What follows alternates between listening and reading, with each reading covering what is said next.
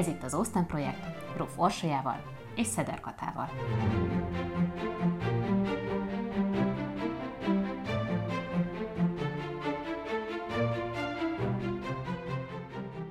Jane Austen bő 200 éve a világirodalom egyik megkerülhetetlen alkotója. Összesen 6 befejezett regény maradt ránk halála után, de még ezzel a szerény irodalmi hagyatékkal is az egyik legkedveltebb inspirációs forrása az irodalmi és filmes adaptációknak.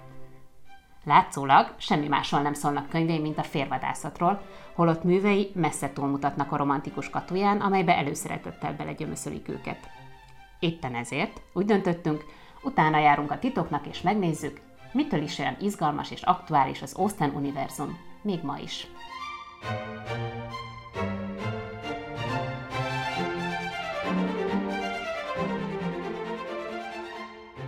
Szeretettel köszöntünk mindenkit, ez itt az Austen projekt harmadik adása, a témánk pedig a Mansfieldi kastély. A mikrofonnál Ruf Orsolya és Szeder Kata.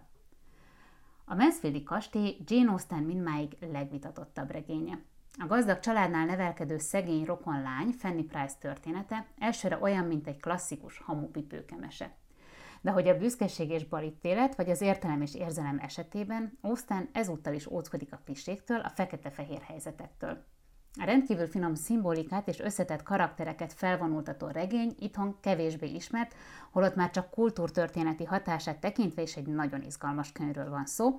Találkozhatunk vele például Vladimir Nabokov írásaiban, visszaköszön a Harry Potter univerzumban, vagy például Martin Scorsese életművében, akinek fontos inspirációt jelentett a Nagymenők című film forgatásakor. Az előző részekhez hasonlóan szeretném, ha most is azzal kezdenénk a beszélgetést, hogy egyáltalán milyen élmény volt olvasni a regényt, úgyhogy Orsi, át is adom neked a szót, hogy tetszett a Mansfieldi kastély. Az előző könyvnél, az értelem és érzelemnél mind a ketten egyetértettünk abból, hogy kicsit valahogy ez nehézkesen ment, mint hogyha így nehezebben csúszott volna, és ezzel szemben a Mansfieldi kastély nekem egy nagyon kellemes olvasmányélmény volt. Tehát én azt éreztem, hogy így nagyon vitt magával az egész történet, ami csak azért meglepő, mert nagyon sok kritikus azt mondja, hogy ez az egyik legnépszerűtlenebb, vagy legkevésbé fogyasztható, vagy legkevésbé szórakoztatható műve a Jane Austennek, és én a magam részéről ezzel egyáltalán nem értettem egyet, mert nekem meg nagyon jól esett most ez a könyv, nem tudom, hogy te mit gondolsz erről.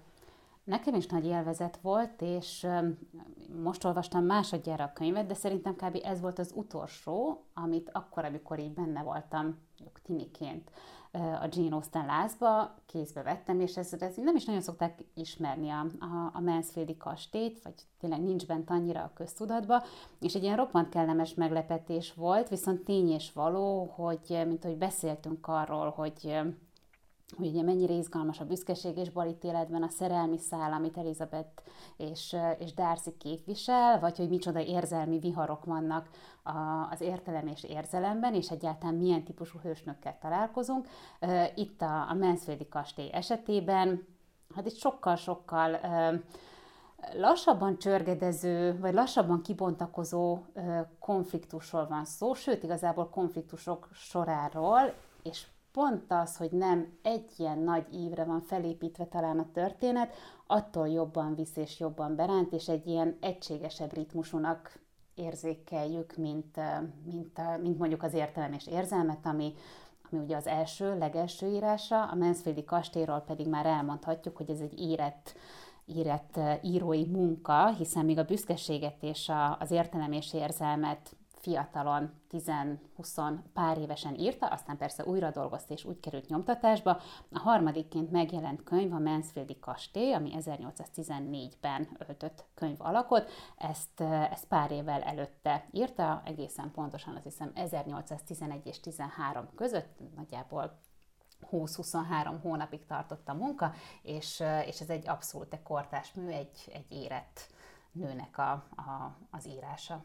Egyébként azzal teljes mértékben egyetértek, hogy témáit tekintve, amit szerintem sokat fogunk érinteni most ebbe a beszélgetésbe, illetve magát a szerkezetet tekintve nagyon Jane Austeni ez a könyv is, tehát abszolút fel lehet ismerni azokat a stílusjegyeket, amik rá jellemzőek, de közben mégis egy nagyon unorthodox megoldásokat választ. Például magában, és ezt is csak így csak most felvillantom, mert tudom, hogy beszélni fogunk róla, hogy milyen hőst választ magának, ami sok kritika tárgya is lett aztán a későbbiekben, és nekem viszont pont az jutott eszembe, hogyha pont az elmúlt évek történéseit nézzük mondjuk a populáris kultúrába, hogy mennyire aktuálisnak tűnik a jelenlegi tudásunkkal és szemünkkel nézve az, ahogyan ő a középpontba helyez egy ilyen figurát. De nem akarok most belemenni, szerintem érinteni fogjuk később. Beszéljünk akkor kicsit először talán arról, hogy ugye elmondtad, hogy megjelent ugye 1814-ben a regény, ami egyébként tök nagy siker lett. Tehát igen, a közvélemény igen, siker. Tehát közönség siker lett. Hiszen a kritika 1821-ig, és akkor Jane Austen már évek óta nem élt. 1821-ig a kritika az sehol meg sem említi, bizony. Viszont óriási közönség siker, 6 hónap alatt az első kiadás az elfogy, és aztán amikor újra nyomják egy évvel később, akkor az is rekordidő alatt el kell.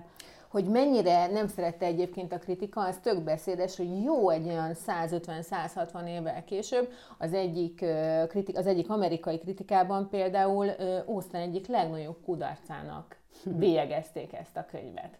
Ami tekintetbe véve azt, hogy mondjuk annak idején és azóta is hogyan áll hozzá a közvélemény vagy az olvasóközönség, azért minden esetre kérdéseket vet fel bennem, hogy vajon miért. Picit beszéljünk arról, ha netán valaki még nem olvasta, vagy nem annyira ismeri a történetet, hogy miről is szól a Mansfieldi kastély, aminek az angol címe az Mansfield Park.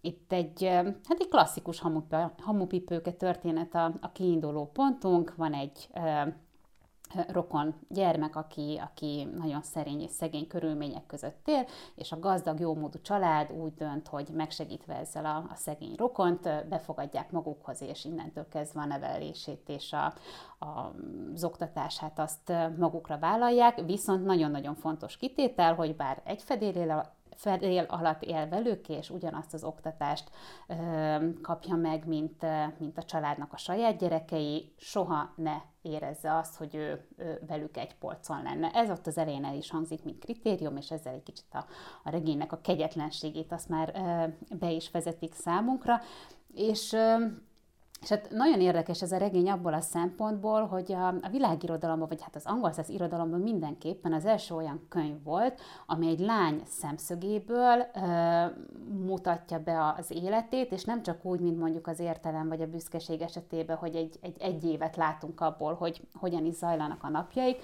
hanem itt Fanny Price, aki a hősnőnk 10 éves, amikor bekerül a Bertram családba, és azt hiszem 18-20 éves koráig kísérjük tovább, tehát hogy az ő felnövésének is szemtanúi vagyunk. Ráadásul úgy tudom, hogy ez az egyetlen Austen regény, ahol gyerekként jelenik meg a hősnő. Tehát mindegyik másban már látom, hogy húzott kicsit a szemöldököt, hogy ez nem...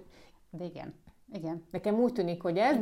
De ha nem, akkor még majd korrigáljuk a későbbi beszélgetésekben. Nem, hogy ugye eddig is tehát akit hősnőnek veszünk, mondjuk az értelmi érzelemben a Marian és az Elinor, ott a Marian ugyan fiatal, 16 éves, de nincsen már tulajdonképpen gyerek pozícióban. Igen. Tehát ugye ott is már az van, hogy a felnőtt létnek a nagy kérdései foglalkoztatják. Tehát lehet, hogy erre talán beszéltünk is a legelsőnél, hogy a mai szemünkkel, ugye ilyen tinikről beszélünk, kamaszokról, de teljesen más kérdések foglalkoztatják. És egyébként, ha már így behoztuk az előző 2 regényt, szerintem érdemes lenne azt megvizsgálni, hogy azok hogyan kötődnek ehhez a regényhez. Ugye a büszkeség és balítéletnél beszéltünk arról, hogy miért fontos az, hogy a lányok megházasodjanak. Hogy nagyon nem biztos, hogy volt választásuk. Tehát muszáj volt egy jó házasságot kötni, és itt behozta ugye Austen azt az érzelmeken alapuló házasságnak az ötletét, ami ugye itt is nagyon-nagyon fontos lett. Aztán a következő tárgyalt regény, az értelem és érzelem, ugye arról beszélt, ugye azzal indítunk, hogy megtörténik a legrosszabb, amikor úgy hal meg az édesapa, hogy nem tud semmit se hagyni a családra, és kénytelenek egy társadalmi, de mindenképp anyagi szempontból alsóbb szinten folytatni az életüket, és annyira érdekes, hogy itt a Mansfieldi kastélyban pedig úgy indítunk, és ezt így elő is veszem közben a könyvet, és ezt engedjék meg a hallgatóink, hogy ezt felolvassam mert ez elég jól eligazít bennünket. Tehát, mintegy 30 esztendővel ezelőtt a mindössze 7000 fonttal rendelkező huntingdoni Maria Ward kisasszony abban a nagy szerencsében részesült, hogy meghódította a Northampton megyei Mansfield park urának, Sir Thomas Bertramnak a szívét, így módon egy bárónéjének rangjára emelkedett, és egy tetszetős ház, meg egy hatalmas jövedelem minden kényelmét és vele járóját élvezhette. Tehát ha csak ezt az első mondatot, ami egyébként nem rövid, ha csak ezt veszük alapul, akkor viszont itt megvalósul. Megvalósul az, amiben azok a hősnők, illetve a hősnők egy része törekedett. Tehát ez a megvalósult álom, nem? Igen, ez tehát a kiinduló pontunk. Ez a kiinduló pont. És mindezt ráadásul úgy sikerül megvalósítania, hogyha tovább olvastad volna, azt hiszem így egy-két mondattal később van az a rész, hogy ezen különben még a kisasszony nagybátyja is csodálkozott, hogy azért ezt a fogást így nyélbe ütni, legyen bármilyen szép, de mégis csak 7000 fonttal az, amivel ki lehető stafírungozni. De az azért nem kis teljesítmény. Igen, itt mondja, ugye maga a hölgy ügyvéd nagybátyja is elismerte, hogy unokahúga legalább 3000 fonttal szegényebb, semhogy jogos igényt formálhatott volna a frigyre. Tehát ugye egyrészt itt van az, hogy be van árazva mindenki, tehát pontosan tudjuk, hogy kinek mennyi a jövedelme, és a jövedelméből kiindulva egyébként mire lenne jogosult. És ebből már sejthetjük azt is, hogy ő ezzel a jövedelemmel ekkora fogást tudott megütni, akkor valószínűleg egy nagyon dekoratív és szép nővel van dolgunk, ami különben a regény későbbi részeiben ki is fog derülni, és itt behozza Fanny Price-nak a figurát, Maria Ward, aki a Sir Bertramnak a felesége lesz, neki 2 testvére van, ők fontos szerepet fognak játszani a könyvbe, vagy a hiányukkal, vagy pedig a folyamatos jelenlétükkel. Az egyik Mrs. Norris, aki a legidősebb nővér a Ward testvérek közül, és ő is a Sir Bertram birtokára, vagy legalábbis a szomszédságába kerül, hiszen a lelkésznek lesz a felesége, Mr. Norrisnak lesz a felesége. A harmadik testvér pedig, aki hát most itt mondjuk a lelki alkatot, de így temperamentumra, intelligenciára, illetve tunyaságát tekintve, és inkább a Lady Bertramhoz hasonlít, ő pedig egy szerelmi, elhamarkodott házasságot köt. Egy tengerésszel, igen, akiről aztán utólag kiderül, hogy nem veti meg a szerencsejátékot, az alkoholt, és ugye a modora már önmagában is elég sok kifogással jár, és hát ott pedig elindul egy lecsúszás, tehát hogyha itt kötjük az előző regényekhez, akkor mondjuk itt egy ilyen Julia Bennet és vikemes jövőkép az, ami náluk megtestesül, vagy megvalósul, és hát nekik lesz 10 gyerekük, ez menet közben szintén felsejlik, hogy folyamatosan jönnek a gyermekek, tehát szerelem, vagy legalábbis vonzalom, az van a házastársak között, ezt feltételezhetjük, és a legnagyobb leányzó, aki különben a második a sorban a gyerekek közül, Fanny az, akit innen kiemelnek, és úgy döntenek, hogy a Bertram család Mansfieldi kastélyában nőjön fel. Amit tulajdonképpen mindenki egy pozitívumnak értékel. Abszolút. Tehát mindenki azt mondja, hogy most megfogta az Isten lábát, neked mekkora szerencséd van, és tulajdonképpen külső szemmel nézve azt is lehet mondani, hogy ez valóban így van, de közben a lány bekerül egy annyira szeretet nélküli és mindenféle odaadás nélküli világba, amitől szenved. És az elején abszolút le van írva, hogy ő nagyon szenvedettől gyerekként, később inkább szerintem megszokja, hogy ez van, ezt kell szeretni, ő soha nem lesz a családnak az egyenjogú tagja. Soha nem, ezt folyton éreztetik is vele, hogy ő nem egyenjogú tag, vagy legalábbis nagyon-nagyon sokáig ezt éreztetik vele, és szerintem ezt így mostani fejjel olvasni, vagy legalábbis nem az, hogy mostani fejjel olvasni, hanem most nekünk ezt a 21. századból olvasni, ilyen horrorisztikusnak tűnik, elképzelünk egy 10 éves gyereket, akit kiragadunk a nyüzsgő családi millióből, legyen az bármennyire is szerény életkörülmények között zajló, és egy sosem látott társaságba csöppentjük bele a maga modorosságával és nagyvonalúságával kísérve, de hát egy rideg közegbe kerül, viszont akkor, amikor ez a történet íródott, illetve amikor játszódik, akkor ez egy ilyen teljesen bevett dolog volt, hogy hogy akár a gyermektelen gazdagabb rokonok, akár pedig, hogyha valakinek nagyon-nagyon rosszul ment a sorra, sok volt a gyerek, akkor befogadtak, magukhoz fogadtak, és mondhatni sajátjukként neveltek gyerekeket, és ez az élmény, ez Jane Austennek is ott van a családjában, hiszen az ő egyik fiú testvére, bátyja az, aki elkerül a gazdag rokonokhoz, és aztán később pedig pont ez a fiú, aki meg is örökli a vagyont, tudja majd biztosítani Jane-nek, a nővérének, illetve az édesanyjának is a megélhetést azt követően, hogy meghal az apuka. Tehát, hogy ez egy ilyen bevett gyakorlat volt, de tény és való, hogy igen, csak kegyetlenül hangzik, és hát a gyermekvédelmisek nevében elkezdenék már verni a Kongot, hogy mi ez. De közben meg írói szempontból abszolút védhető és érthető, hiszen Austennek mindenképpen valami radikális megoldáshoz kellett jutnia, hiszen hogyha a korabeli társadalmi viszonyokból indulunk ki, akkor egy Fanny Price társadalmi osztályú családnak nagyjából esélye sem volt ilyen közelségből megismerni egy Bertram családhoz mérhető közeget. Tehát esélye sem lett volna mondjuk bejáratosnak lenni az otthonaikban, maximum szolgálónak mehetett volna el, ami kicsit azért megint más viszonyrendszert feltételez, de ezzel az egy fogással, hogy azt mondja Austen, hogy már pedig én kiemelem ezt a lányt, és behelyezem ebbe, legyen bármilyen, és az a fogadtatás, vagy az a közeg, ami körbeveszi őt, egy teljesen új szituációba, tehát teljesen kilöki, és egy outsider pozícióba löki ezzel a Fanny Price, ami viszont egy csomó előnnyel is jár ránézve. Tehát itt azért megyünk előre a cselekményben, ez el is hangzik, hogy nagyon sok esetben Fanny volt az egyetlen, aki éles látóan és tisztán látta a körülötte zajló dolgokat. Hogy ő volt, aki a legvisszahúzódóbb, tehát én nem is láttam szerintem még soha ilyen láthatatlan hősnőt, mint ebben a regényben, de közben mégis ő volt, az végig tudatában van az, hogy mi zajlik körülötte. Legfeljebb ezt nem kommunikálja a külvilág felé. Visszatérve a regénynek a cselekményére, vagy a történetére, tehát bekerül Fanny Price a Bertram családba, ahol van már 4 másik gyermek, 2 lány, nagyon szép, sudártermetű szőke leányzó, fontos az, hogy nagyon dekoratívak és értelmesek is különben, illetve van 2 fiú is, ők az idősebbek, az örökös, illetve Edmund, akivel Fannynak végül egy ilyen baráti viszonya lesz, és igazából Edmund lesz a mencsvára, és mondhatni a szellemi vezetője, társa, és igen. Szellemi társa, és aki irányítgatja, és Fannynak a figyelmét, könyveket ad a kezébe, megbeszél. Egy mentor szerepét törti be.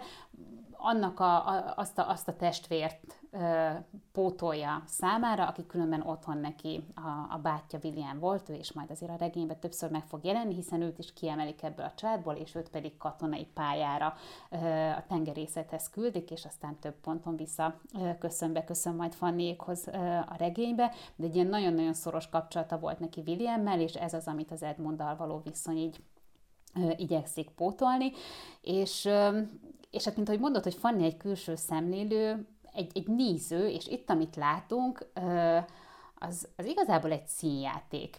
Eleve van egy színjáték, egy színdarab a darabban, amely nagyon-nagyon fontos szerepet tölt be magába a cselekménybe is, de előtte is már sok jelenet esetében azt érezhetjük, hogy egyszerűen egy színjátékot látunk kibontakozni, és aztán a regény végéig megvan ez az élményünk.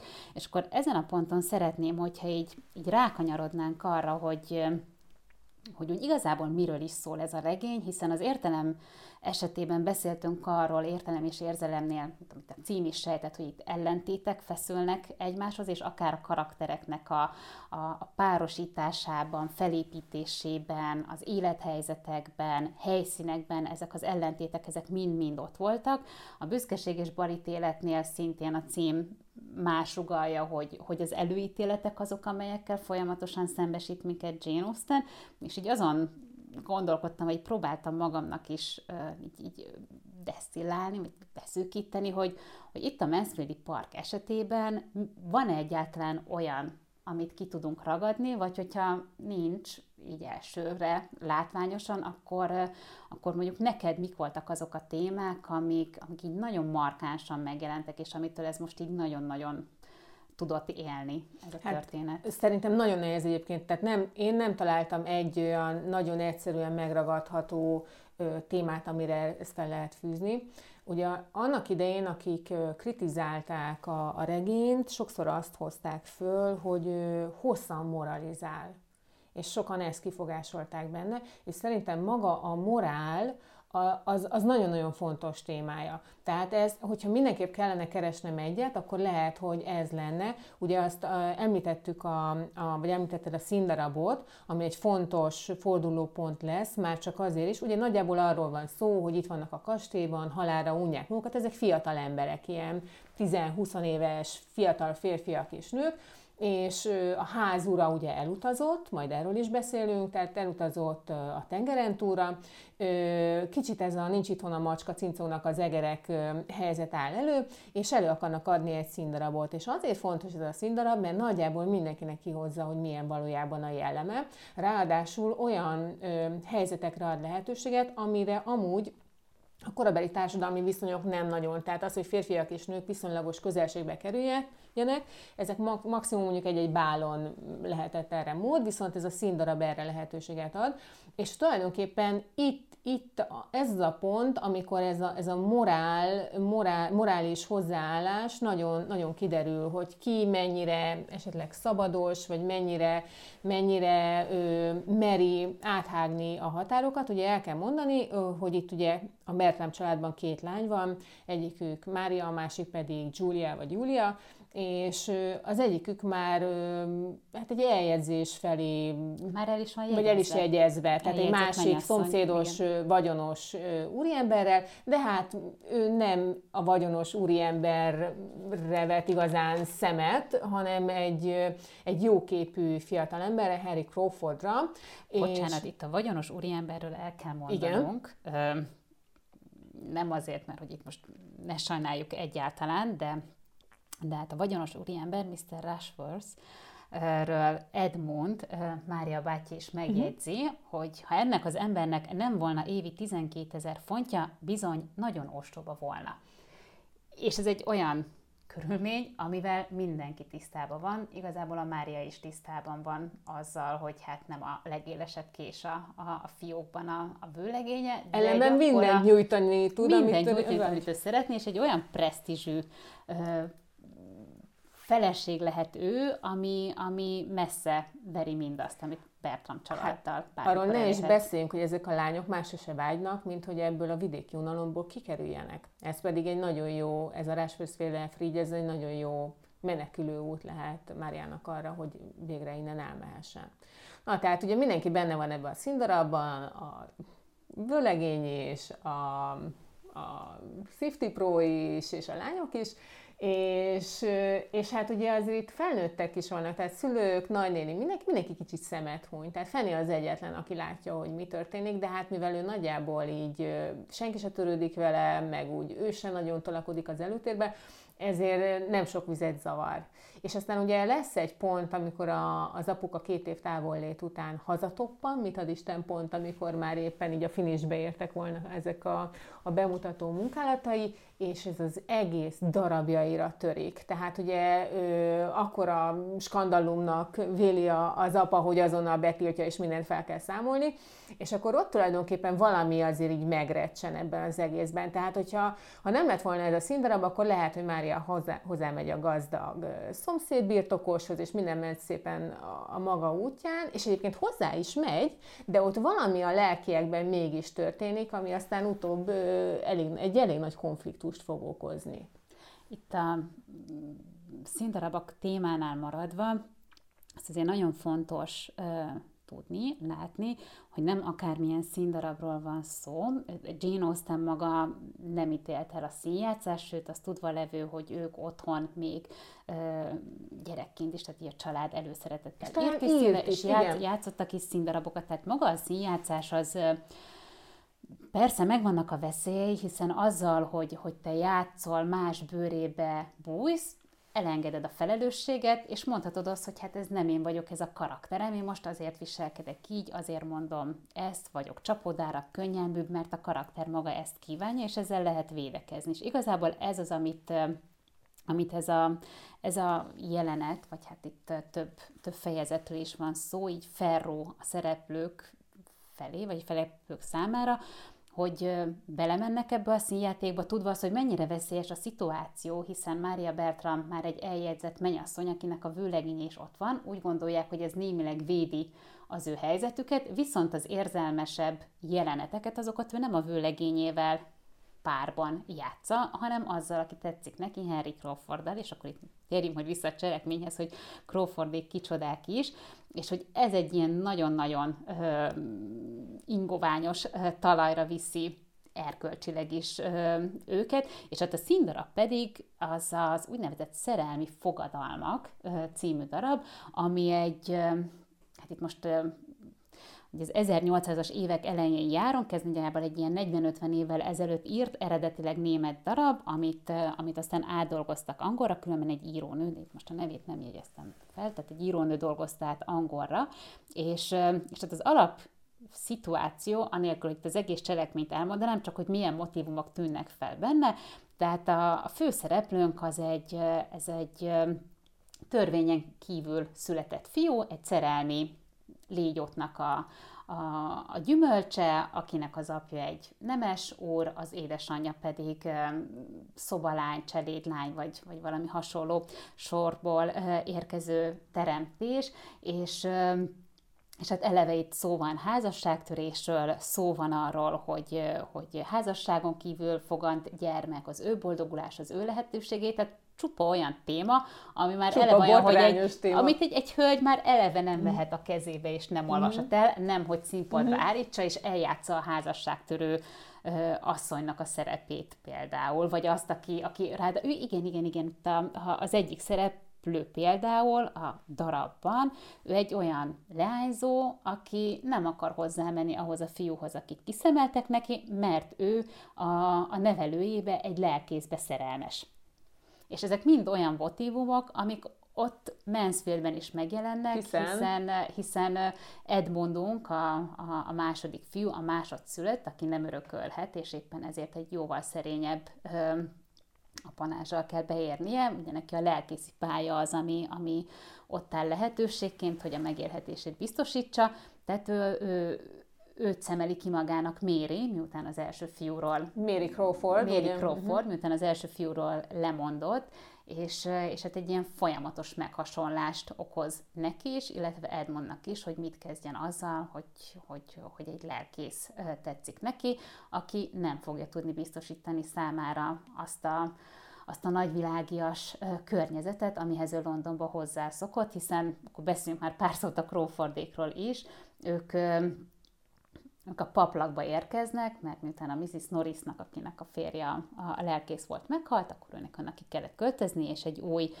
lelkész vette át a parókiát, Mr. Grant és a felesége, és Grant feleségének a féltestvérei Mary és Henry Crawford, akik egy gazdag, de eléggé kétes erkölcsű rokonnál nevelkedtek, aki szeretőt tartott, és óriási társasági életet élt zömében Londonban, és Londonból, a nagyvárosból érkeznek ebbe a vidéki csendbe Grantékhoz, Mary és Henry, mind a ketten 21-22 évesek, Mary egy kis tűzről pattant, ellentéte a Bertram lányoknak, tehát egy ilyen barna, fekete szemű, filigrán, eleven teremtés, akinek nagyon-nagyon élénk humora és észjárása van.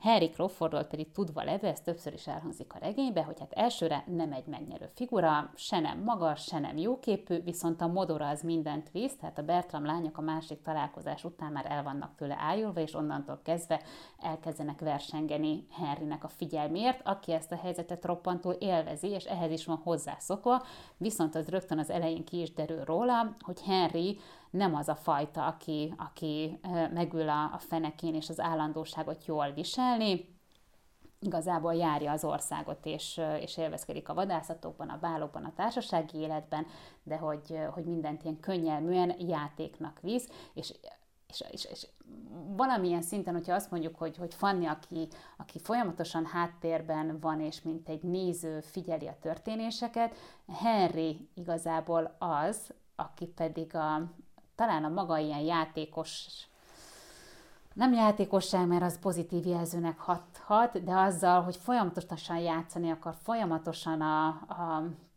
az adrenalin pumpát keresi, és próbálja magát szórakoztatni, azzal egyfajta katalizátora is rengeteg eseménynek, és akarva, akaratlan, valamennyire akarva, de kicsit mozgatja a szálakat, és keveri az érzelmi viharokat. Egyébként szerintem itt ezen a ponton érdemes egy pillanatra megállni, mert ebből is látszik, hogy rengeteg szereplőt mozgat. Nagyon sokat. Tehát nekem például olvasás közben itt volt is egy pillanat, amikor így egyszerűen rendszerezni kellett a fejemben, hogy akkor most kivel van. Tehát ugye eleve a Bertram házban úgy indítunk, hogy van 4 gyerek, akikhez hozzájön még Fanny Price, és akkor itt bejönnek mondjuk a Crawfordék, akik 2-en vannak, és akkor mindenkinek van valami nagynénye, féltestvére, anyja, apja, tehát szerintem ezt fejben egyébként elrendezni, ez meló.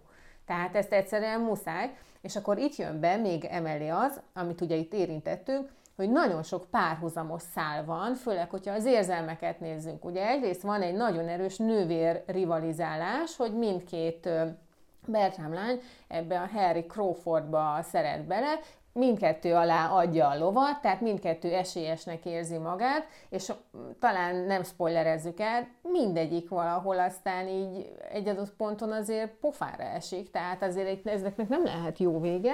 Akkor ugye van Fanny Price, aki ugye Edmundba szerelmes, de hát ezt senki nem sejti, ráadásul ugye ők első unokatestvérek, és azért el kell mondani, hogyha bár a korban magában ez nem volt egy tiltott dolog, de pont a regény elején, amikor odaveszik a Fannyt, akkor elhangzik, hogy idehozzuk ezt a lányt, csak aztán nehogy beleszeressen valamelyik fiú, vagy ő valamelyik fiúba, már nem tudom, melyik volt a megfogalmazás. Ez ugye felmerül, de igazából senkinek eszébe nem jut, hogy itt bármiféle, mert olyan kis jelentéktelen, és olyan kis... Szerintem nem is azért aggódnak, hogy beleszeret, mert ugye elsőnak a testvér, hanem azért aggódnak, vagy azért nem akarják, hogy beleszeressen bármelyik fiú is a lányba, mert nem jó fogás. Tehát Fannynek semmije nincsen, gazdaságilag nem tudja gyarapítani azt a vagyont, ami már különben van. Tehát inkább én ezt érzem egy ilyen kifogásnak, hiszen ennek így ugye, itt ez az unokatestvéri kapcsolat, az unokatestvérek közötti házasság, ez szintén olyan dolog, amelyen teljes borzadájjal tekintünk, de Angliában ez akkor egy teljesen elfogadott kapcsolat volt.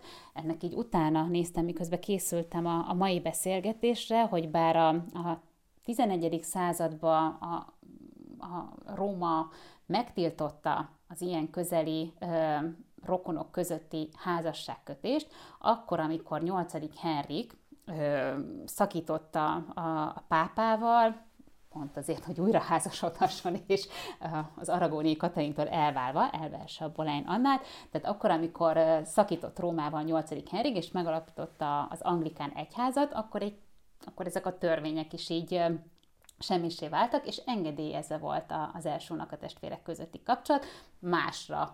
Más tiltásokat építettek be a rendszerbe, de hogy ez egy akkoriban semmiféle megbotránkozást nem keltő viszony lett volna, mint ahogy például a büszkeség esetében ott a Lady Catherine de Bourgh, ugye a lányát, Darcy-nak szánt, és a Lady Catherine, illetve Darcy anyja testvérek voltak, tehát az is egy ilyen, egybe kell tartani a vagyont, kössük össze a gyerekeket. Úgyhogy nem ez volt feltétlenül a probléma, de itt, ahogy mondod, ezeket az érdekes párosításokat, vagy rivalizálásokat, ugye itt van a két lánynak a kapcsolata, a két nővérnek a kapcsolata, ami különben egy kiegyensúlyozott viszonynak tűnik egészen addig, amíg a férfi megjelenik a képbe, és el nem kezdenek egymással nagyon látványosan rivalizálni, és óriási sértődésekkel is jár ez a rivalizálás.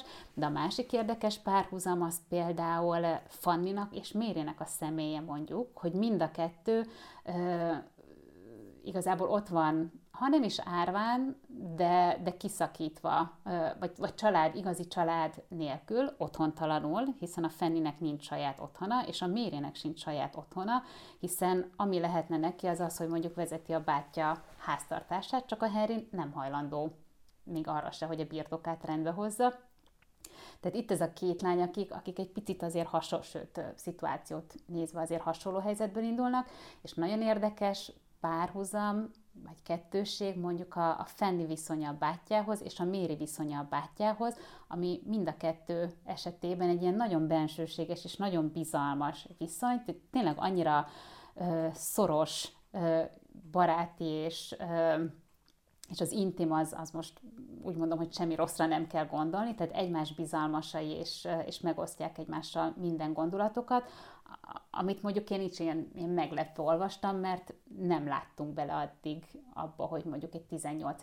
századi családba hogyan is zajlottak ezek a viszonyok. Én sokkal inkább szeparáltabbnak véltem mondjuk a fiúk és a lányok közötti kapcsolatot, mintsem, hogy tényleg így legjobb barátként támogassák egymást. Hát arról nem is beszélve, hogy szerintem ami a nagy közös még, ugye itt Mary és Fanny kapcsolatában az, hogy mind a ketten ugyanabban a férfiba szerelmesek. Igen. Ami mondjuk szerintem minden érintett előtt titok maga ez a tény. Egyébként, hogyha így vizualizálni kellene ezt a két női alakot, akkor kicsit úgy képzelem, mint az Elfújta a szélben, mondjuk a Scarlett és Melanie, nem? Igen. Tehát még így a kicsit így talán megjelenésben, de alkatilag, mármint karakter tekintve teljesen olyan. Tehát tényleg az egyik ilyen tűzről pattant, aki mindig feltalálja magát, nem mer a tűzzel, tehát nem fél a tűztől játszani, míg mondjuk Fanny karaktere ennél sokkal inkább egy ilyen csigaházába visszahúzódó női típust testesít meg. Aki különben, hogyha már itt a Melanie-t, az Elfújta a szél Melanie-t hozott be a képbe, aki különben egy nagyon-nagyon erős karakter. Abszolút. Csak ez az, ami szintén később bontakozik majd ki a regény folyamán, és nem is annyira látványos az ő erőssége, tehát nem lehet történetként elmesélni, de a lelki ereje és akarata az tényleg egy nagyon-nagyon fontos oszlopa ennek a történetnek. Viszont még előtt még így rátérnénk nagyon a Fannyre, én szeretném, hogyha behoznánk azért más témákat is, hiszen például ami miatt ezt nagyon sokáig, sőt talán még most is az egyik legvitatottabb regényének tartják, Austennek, az egy nagyon izgalmas kérdés, és hát ennek ugye itt most a különféle köztéri szobrok döntegetése folytán, ami az angolszász országokban, vagy a volt gyarmatbirodalmakon országaiban folyik, aktualitás is van, az pedig egyáltalán az, hogy mi is mozgatja ezt a társadalmat, amiben a történet játszódik,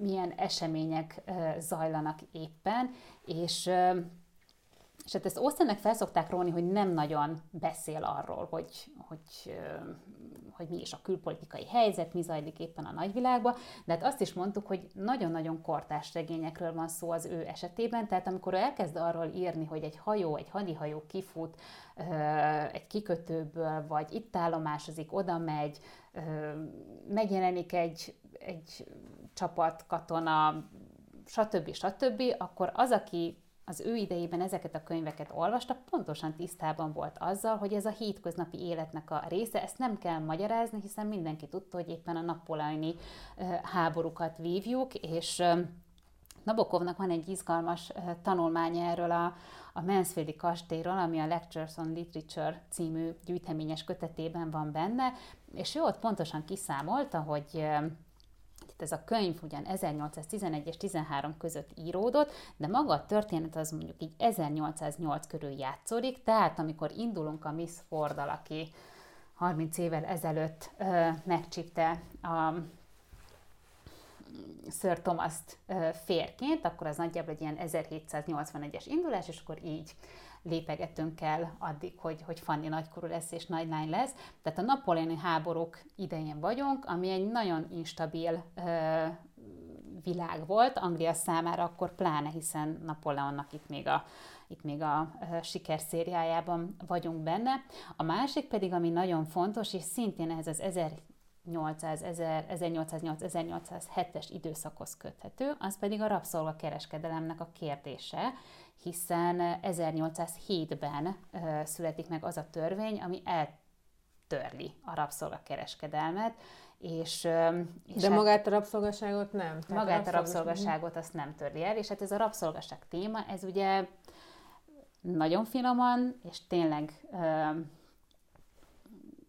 egyszer vagy kétszer említve, de ez ott van a könyvben, ami olyan meglepően is ott, amikor egyszer csak így egy beszélgetésbe felmerül. Ez tulajdonképpen arról van szó, ugye, hogy amikor el kell utazni a Lord Bertramnak, akkor ő a tengeren túlra utazik az ültetvényre. És hogy tulajdonképpen miért kell elutazni, meg mit csinál, és 2 év után tulajdonképpen mit old meg, ami után hazajöhet, nagyon nem derül ki. És aztán van egy beszélgetés, miután ő hazaérkezik, és talán azt hiszem az Edmund mondja azt utána a Fannynek, hogy nagyon hallgatag voltál, és akkor mondja, hogy hát feltettem egy kérdést a rabszolgaságról, de nagy csönd fogadta. Tehát, hogy tulajdonképpen ő megkérdezett valamit, amire nagyon nem érkezett reakció. És akkor a nagy kérdés az, hogy miért a nagy hallgatás. Tehát, és akkor erre is vannak ilyen megfejtések, hogy esetleg azért, mert nem érdekli a családot, egy ilyen közömbösség, vagy egy ilyen közöny veszi körül ezt a témát. A másik az, hogy kényelmetlen maga a téma, hiszen azt soha nem boncolgatjuk, hogy miből van a vagyon, hogy miből van a jólét. És ezzel az egy apró jelenettel ebből kiderül, hogy ültetvényekből van, tehát a Lord Bertramnak valószínűleg rabszolgák által működtetett ültetvénye van a tengeren túlon, egészen pontosan a karibi térségben, és innen van a pénz. És ez a rabszolga kérdés, ez azért is izgalmas, mert egyáltalán az, hogy beemeltem, mert ez volt sokáig a vita tárgya, hogy egyáltalán Jane Austen milyen viszonyba volt magával a rabszolgatartásnak az intézményével, és akkor itt már rögtön rátérhetünk különben arra a témára is, ami arról szól, hogy egyáltalán a kiszolgáltatottság, vagy hogy az emberek kihasználása és semmibe nézése, maga a bullying, az állandó lelki terror alatt tartás, az mennyire, de mennyire benne van ebben a regényben, de előtte még azt szeretném elmesélni, hogy itt az álláspont kapcsán nagyon-nagyon fontos az, hogy milyen beszédes nevek, kódok vannak ebbe a regénybe. Rögtön már a cím a Mansfieldi kastély, vagy Mansfield Park, tehát a Mansfield név, az ebbe az időben azért még egy nagyon-nagyon ismert név volt, egy nagyon-nagyon ismert és fontos személyhez köthető név, Lord Mansfieldről van szó, aki az 1700-as évek második felejében a legfelsőbb bíróságnak volt az első embere, és ő hozott több olyan törvényt, intézkedés, vagy több olyan ügyben járt el úgy. Egy híres ítélet. Egy híres ítéletet a Somerset ügyben, amiben azt hiszem 1772-ben járunk, és egy éppen Angliában tartózkodó, az urával Angliában tartózkodó rabszolga megszökik, elkapják, és megpróbálják visszavinni a gyarmatokra, és hát az ügye az napvilágra kerül, és akkor itt a Somerset ügy kapcsán, amit a Lord Mansfield tárgyal, itt ő hoz egy olyan ítéletet, hogy hát a rabszolgaság intézménye az sem morálisan, sem politikai szempontokból nem védhető, és hogy brit földön nincsen alapja ennek, és nem támogatja a közjog. Ezt sokan úgy értelmezték akkor, hogy ő ezzel mondhatni eltörölte a rabszolgaság intézményét, és állítólag 14-15 000 rabszolgát fel is szabadítottak ekkor Angliába, viszont nem ez történt, de szuper, hogy volt egy ilyen hatása, de az viszont tény, hogy azzal, hogy ő ezt kimondta, hogy Angliában, illetve Walesben nem szabad rabszolgát tartani, illetve hogy ők beszélhetnek a helyzetükről, elindított egy olyan folyamatot, hogy felszabadult rabszolgák elkezdték járni az országot, és előadásokat tartottak, memoárokat írtak, és elkezdett napvilágra kerülni az, hogy különben Angliának az a hihetetlen fejlődés és gazdagság, amit a 18. század végére elértek, az miből is származik, és Erre is így kerestem adatokat, hogy ugye az új világ felfedezésétől indult be ez a nagy globális kereskedelem, aminek a rabszolgák voltak az egyik ilyen fő termékei, és biztos sokan emlékeznek arra a történelemkönyvben, volt erről egy ábra az úgynevezett háromszög kereskedelemről, ami úgy nézett ki, hogy Európából rumot, fegyvert, textilt, ipari termékeket szállítottak Nyugat-Afrikába. Nyugat-Afrikába hajókat kipakolták, és helyükre rabszolgákat zsúfoltak be embertelen körülmények között, szállítva őket Amerika felé, főképpen mondjuk például a Karib térségbe, majd pedig onnan kávé, cukor, fűszerek és dohány érkezett vissza Európába.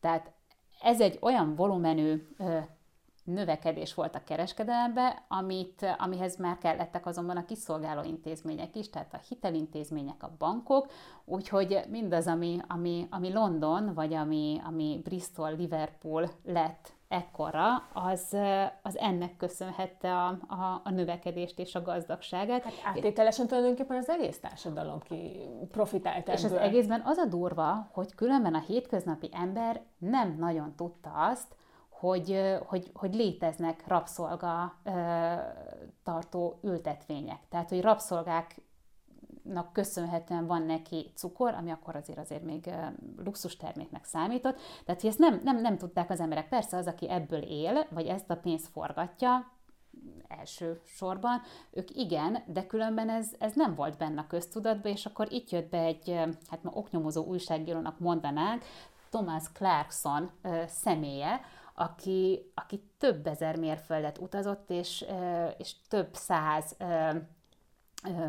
hajós tiszttel beszélgetett, akik ezeken a hajókon dolgoztak, hát évi 150 rabszolgaszállító hajót indítottak el csak Angliából. Tehát Anglia az 1800-as évekre, vagy hát a 18. század végére a világ legnagyobb rabszolgakereskedő nemzete lett, és ez a Thomas Clarkson kezdte el azt így felgöngyölíteni interjúkkal és beszámolókkal, hogy mi is zajlik különben itt körülöttünk, és minek is köszönhetjük ezt a hihetetlen prosperálást, és akkor ő az, aki ügyesen lobbizva kapcsolatba került egy parlamenti képviselővel, és elkezdték ezt így nyomni odáig, hogy mondjuk 1807-ben ebből legyen egy törvény, ami még mindig nem oldott meg mindent. Egyébként ezek után nem érzed, hogy ez egy abszolút egy kőkemény állásfoglalás Austen részéről, és egy ilyen fricska és irónia, hogy a rabszolgatartó Bertram családnak a birtokát Mansfieldnek nevezi el, mert szerintem ez abszolút, és ez egy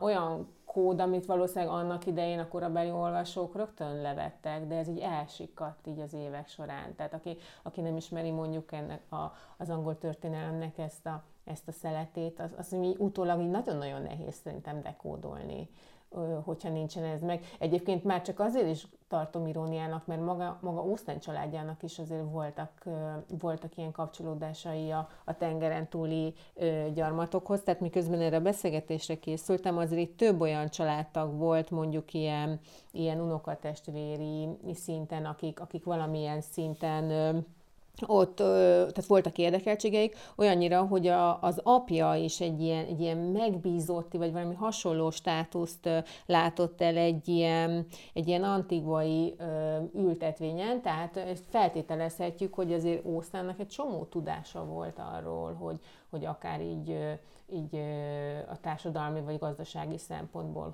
hogyan működnek ezek a gyarmatok, és szerintem biztos vagyok benne, tehát amit tudunk róla, azért nagyon érdeklődött a korabeli közélet iránt, és úgyhogy biztos, hogy nem tudom, hogy lett volna lehetősége mélyebb utalást tenni a regényébe, de az, hogy ezt így elpöttyintette, szerintem az már nagyon beszédes. Hát arról nem is beszélve, hogy a regény egyik legplasztikusabb szereplője, aki ugye Mrs. Norris, őt már így érintettük így az elején, de szerintem beszéljünk egy kicsit róla, mert szerintem az egyik legjobb figura, a legjobbat úgy, hogy tehát az ő szerepe a teljes mértékben negatív, tehát a legjobbat úgy értem, hogy nagyon jól meg van ragadva. Tehát Austen szerintem annyira jól tudja írni ezeket a gonoszokat, tehát annyira jól lehet gyűlölni őket. És ugye Norris, a Norris név meg ugye onnan beszédes, hogy volt egy ilyen hírhedt rabszolgakereskedő, nem tudom, Robert Norris, vagy nem tudom. Robert Norris, aki ráadásul nem csak rabszolgakereskedő volt, hanem én az áruló szót is megtaláltam vele kapcsolatban, hogy akkor, amikor volt talán pont egy olyan szövetkezés vagy lobby, hogy ez mégse így legyen, akkor ő volt, aki beköpte és picliként felnyomta ezt a társaságot. Tehát egy negatív figuraként mondta. Egy abszolút negatív figuraként, és ez a spicli házmester attitűd, ez Mrs. Norrisnak is teljesen sajátja, és hát a Mrs. Norrisban meg ugye az érdekes, hogy te mondtad, hogy neked ő ismerősöd volt már a Mansfieldi kastély előtt is. Nekem most, hogy így olvasgattam a regény után, jött szembe, hogy ő az a... Maga a név, úgy érted? Igen, tehát maga a név, de hát a karakter is, amit ez a név fémjelez, mert hát a Harry Potterben is visszaköszön Mrs. Norris figurája egy macska személyében, aki ugyanolyan álnok és gonosz, és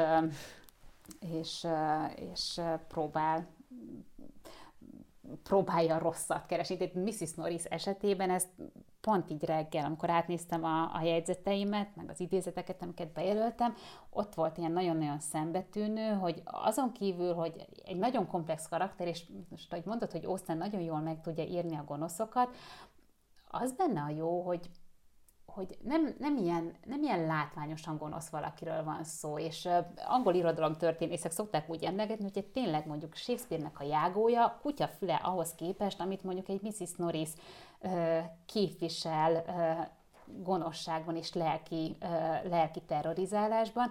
Tehát Mrs. Norris azon kívül, hogy egy ilyen nagyon fukari valaki, aki folyamatosan szereti viszont fényezni magát a jóságával és a gondoskodásával, de folyamatosan a másik kontól jár, tehát ez neki lehetőleg ne kerüljön semmibe. Tehát amikor arról van szó a könyv elején, hogy magukhoz veszik Fannyt, akkor a Sir Bertram úgy áll hozzá, hát Mrs. Norris, akinek nincs gyereke, biztos örülni fog annak, hogy végre valami élénkség költözik a házába, és akkor viszont nem, hát hogy neki erre semmi ideje, semmi lehetőség, ott a férje, tehát hogy nem jól van ott, ahol van.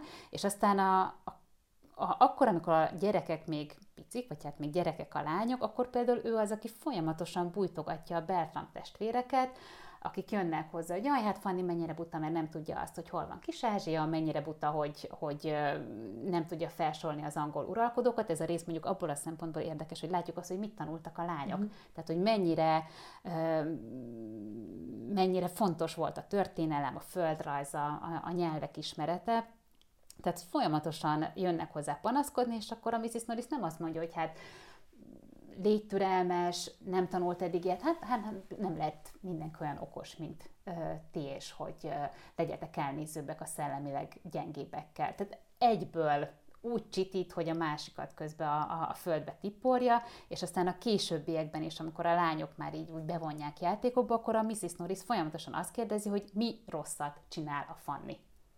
Egyébként ez is megérne egy ilyen hosszabb gondolatmenetet, hogy mondjuk ebben az Austen regényben a nők egymás közötti viszonya milyen.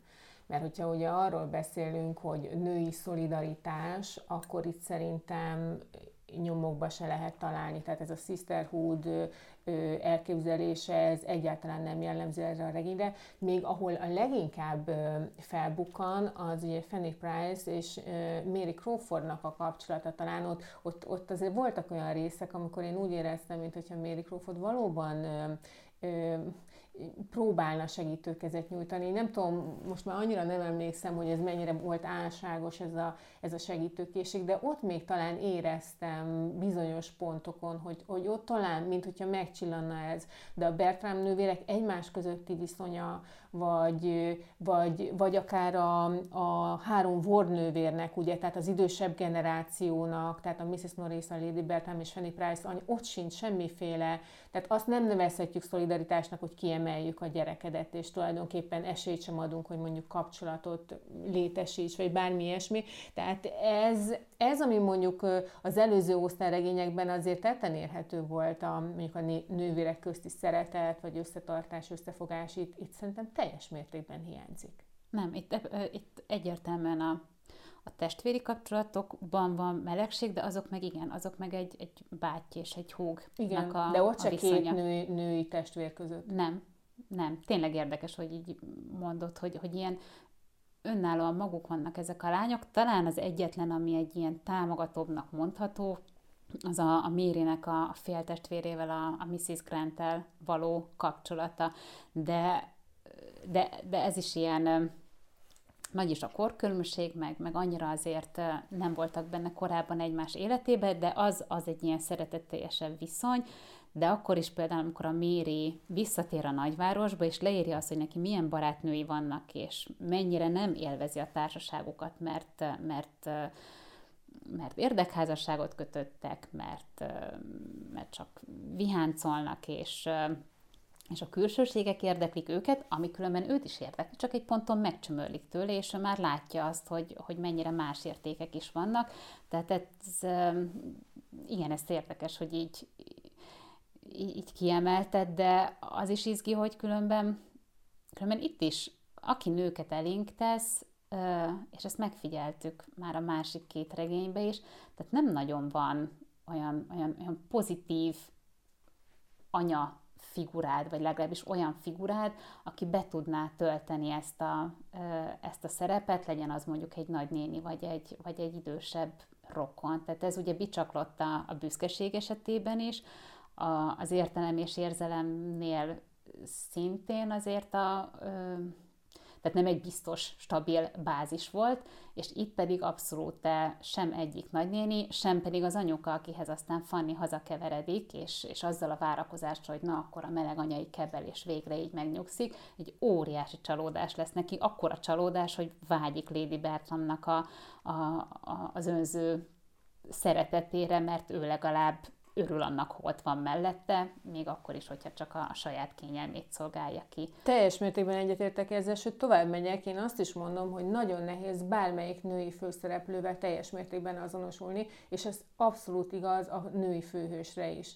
És akkor szerintem itt vissza tudunk kanyarodni arra, amiért nagyon sokan támadták ezt, vagy fanyalogtak esetleg annak idején, hogy hát ki ez a női főhős, aki itt van? Tehát ugye ahhoz vagyunk szokva, hogy hát milyen legyen egy női főhős. Hát nyilván valamilyen nehéz élethelyzetben látjuk, de a talpra esettségének, a tehetségének, bármi másnak köszönhetően diadalmaskodik ezen a helyzeten, és esetleg a saját árnyékán is túlépve valamit elér az életben. És ehhez képest itt van Fanny Price, aki tényleg, tehát nála visszahúzódóbb irodalmi női hősre én nem is tudnék példát mondani. És szerepel is, azt hiszem Edmund mondja neki egyszer, hogy te épp annyira félsz, hogy észrevesznek és megdicsérnek, mint más nők attól, hogy elhanyagolják őket. Tehát Fanny az a típusú, aki annak örül, hogyha beleolvad. Kicsit egy kaméleon típusú nő. Tehát, hogy csak ne vegyenek észre, és akkor abból nagyban nem lehet, de közben nem egy ostoba emberről van szó, hanem végig nyitott szemmel jár, és nekem az volt az érdekes, hogy nagyjából a regény felénél azt éreztem, mintha történne egy fordulópont. És az a Fanny, aki addig teljesen egy ilyen, mint egy mellékalak szerepelt, mint egy epizódista a saját regényében, hirtelen az előtérbe kerül. Ugye nagyjából ez az, amikor hazatér Lord Bertram a karibi térségből, és amikor Henry Crawford rájön, hogy ja, ő egyébként most Fanny Price-ban szerelmes éppen, és mindent elkövet, és amikor ez kiderül, a család is mindent elkövet, hogy Fanny már pedig menjen hozzá a vagyonos férfihoz. És Fanny nem akar szerelem nélkül házasságot kötni, hiszen ő Edmundba szerelmes. És akkor ugye mindenki mindent elkövet, minden követ megmozgat azért, hogy már pedig ez a lány megcsinálja az évszázad fogását, mert a család tulajdonképpen így tálalja, hogy na most megfogtad az Isten lábát, és egyszerűen nem értik, hogy miért van az, hogy ez a lány itt kézzel, lábbal tiltakozik, és akkor van is egy olyan pont, amikor talán a Lord Bertram, de most ebben nem merek megesküdni, azt mondja, hogy hát te csak magadra gondolsz, hát te nem tudod, hogy ez mi mindent jelentene a családnak, meg mindenki másnak. Sőt, itt bocsánat, a Lady Bertramtól elhangzik, amikor Fanny bízik abban, hogy ő az egyetlen, aki annyira ragaszkodik hozzá, hogy kiszolgálja, hogy ő szolgálja ki, hogy biztos nem engedi el, és hát a Lady Bertram is csalódást okoz. Itt a monológiának a vége az, hogy hát ilyen pompás ajánlatot minden lánynak kötelessége elfogadni, ezzel zárja a beszélgetést, de előtte még megjegyzi, hogy hát mennyire jóképű család vagyunk, ugye a Lady Bertramnak, mint szép nő, fontos az is, hogy más is szép legyen körülött, és akkor ő elkezdő is más szemmel nézni a Fannyra, hogy hát ha be tud húzni egy ilyen ajánlatot, akkor megnézem már magamnak én is jobban a lányt, és hát a kedvencem, hogy felajánlja azt, hogyha a mopsza legközelebb megfial, akkor ad neki egy kölyköt az alomból, és hát ez egy akkora kegy, amit még a lányának, Máriának sem ajánlott föl. Tehát igen, mindenki úgy áll hozzá, hogy ez egy kihagyhatatlan lehetőség is. De egyébként az mindenki figyelmen kívül hagyja, hogy tulajdonképpen idehoztak egy gyereklányt, akinek már az elején megmondták, hogy te soha nem lehetsz egyenlő, tehát mint egy ilyen plüss kastélyban nevelgettünk, de azért ez nem a tiéd. Tehát azért ezt rögtön szögezzük le az elején, tehát végig a háttérben van szorítva, majd egy érzelmileg egy teljesen elhanyagolt gyerekről van szó, majd utána elvárják tőle, hogy ugye igent mondjon ennek az idegen fickónak, és egyébként ő az, tehát Fanny az egyetlen, aki végig következetes ebben a regényben, és ez el is hangzik egy adott ponton, hogy ő végig, tehát volt egy álláspontja, és nagyjából megrendíthetetlen volt. Szerintem lett volna egyébként a regényben egy pont, amikor így esetleg hajlott volna arra, hogy beadja a derekát, ez mégsem történt meg. És egyébként annyira érdekes, mert így utólag olvastam arról, hogy vajon azért tekintünk ilyen kritikusan Fanny Price-ra, mert Austen előtte, pontosan ezelőtt a regény előtt prezentálta nekünk Elizabeth Bennetet, aki aztán mindenben az ellentéte Fanny Price-nak. És ez egy nagyon érdekes dolog, mert szerintem az Elizabeth Bennet figurája az, ahogy mi ma elképzelünk egy hősnőt. Tehát minden szempontból ő testesíti meg. És Fanny Price ebből a szempontból egy teljesen unorthodox választás. Ez majd érdekes lesz akkor, amikor lezárjuk a projektet azzal, hogy elolvasok az összes regényt, és visszatekintünk ezekre a történetekre, hogy hogyan is jönnek egymás után a regények.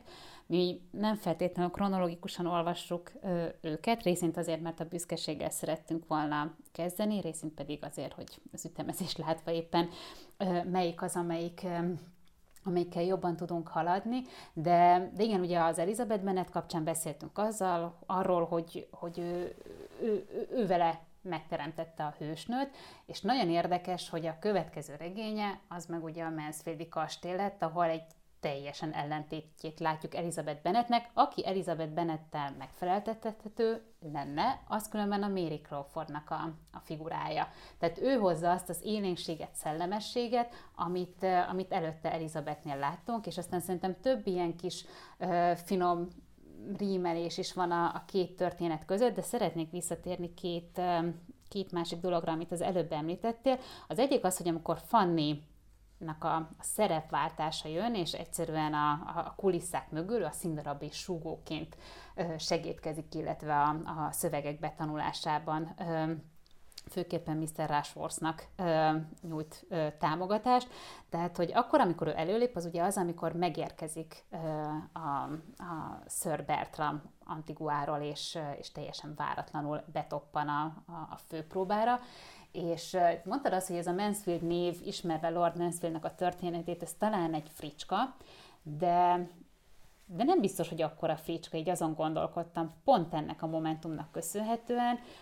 Ugye a Sir Bertram, aki egy nagyon kimért és nagyon tekintélyelvű, rideg valaki, akitől így tényleg úgy érezte a család, hogy most egy kicsit megszabadult, és rettegve várta a visszatértét, és nem azt mondom, hogy annak drukkoltak, hogy a különben akkor nagyon veszélyes tengeri utazás az rossz véget érjen, de hogy minél később jön, annál nagyobb a szabadságunk.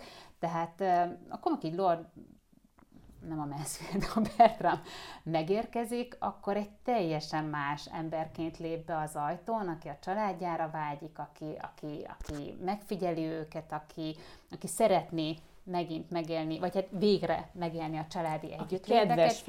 Aki kedves Fannyvel, aki észrevesz dolgokat, és például Mrs. Norris, aki előtte az ő fő szövetségese volt, és tanácsadó, és kb. Mondhatni a felesége szerepét óhajtotta Mrs. Norris betölteni, Bertram mellett, őt így egyre inkább háttérbe szorítja, és látja azt, hogy mennyire káros befolyással van. A lány annyira még itt nem veszi észre, de az, hogy a Fannyt mennyire elnyomja, és mennyire háttérbe akarja szorítani, ez egyre nyilvánvalóbb számára, és hogy lehet, hogy a Bertramnak ez a karibi élmény, hogy ő ott van testközelbe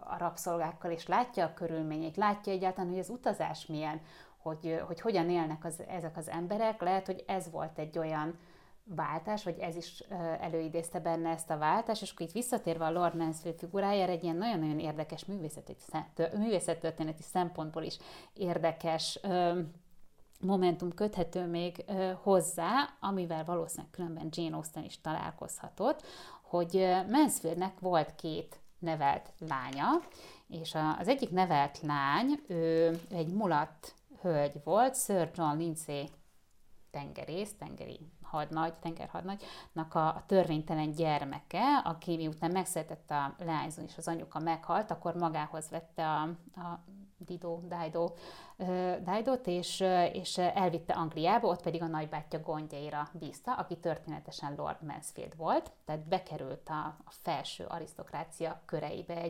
egy félvér lány, és aztán mellé pedig nem sokára, szintén a rokonságból egy másik árva lány, Lady Elizabeth Murray, és róluk van egy festmény, ahol a korábban festményeken csak szolgaként háttérbe szorított fekete leányzó, az mondhatni teljesen egyenrangú félként van jelen a festményen, belenéz a kamerába, és hát ezt fel is jegyezték róla, hogy ő különben teljes értékű tagja volt a családnak, ugyanazt a neveltetést kapta, meg volt a személyzete, a lakosztálya.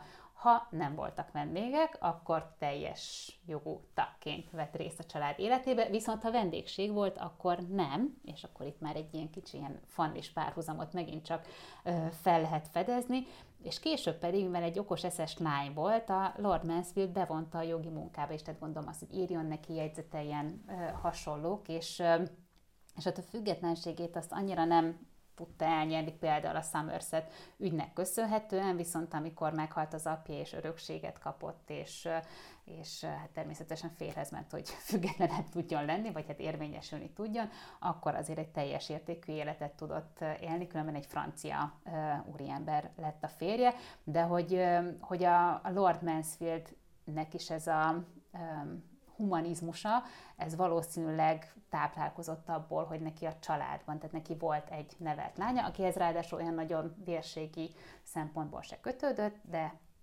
de volt egy ilyen közvetlen kapcsolata, és mondta azt, hogy hát igazából itt semmi alapja nincs annak, hogy bármiféle különbséget, vagy legalábbis rabszolgasorsban tartsuk ezeket az embereket. Ha már mondtad itt az írást, hogy tulajdonképpen a Lord Mansfield ugye segítségül hívta a nevelt lányát, szerintem említsük meg egy pár mondat erejéig azt, hogy amit a Fanny Price történetből is nagyon-nagyon fontos, hogy ugye ez a lány bekerül egy kastélyba, ahol ő kap egy lakrészt, vagy egy szobát. És ebbe a kis lakrészben van egy ilyen kis... Nem is kapja, hanem rámarad.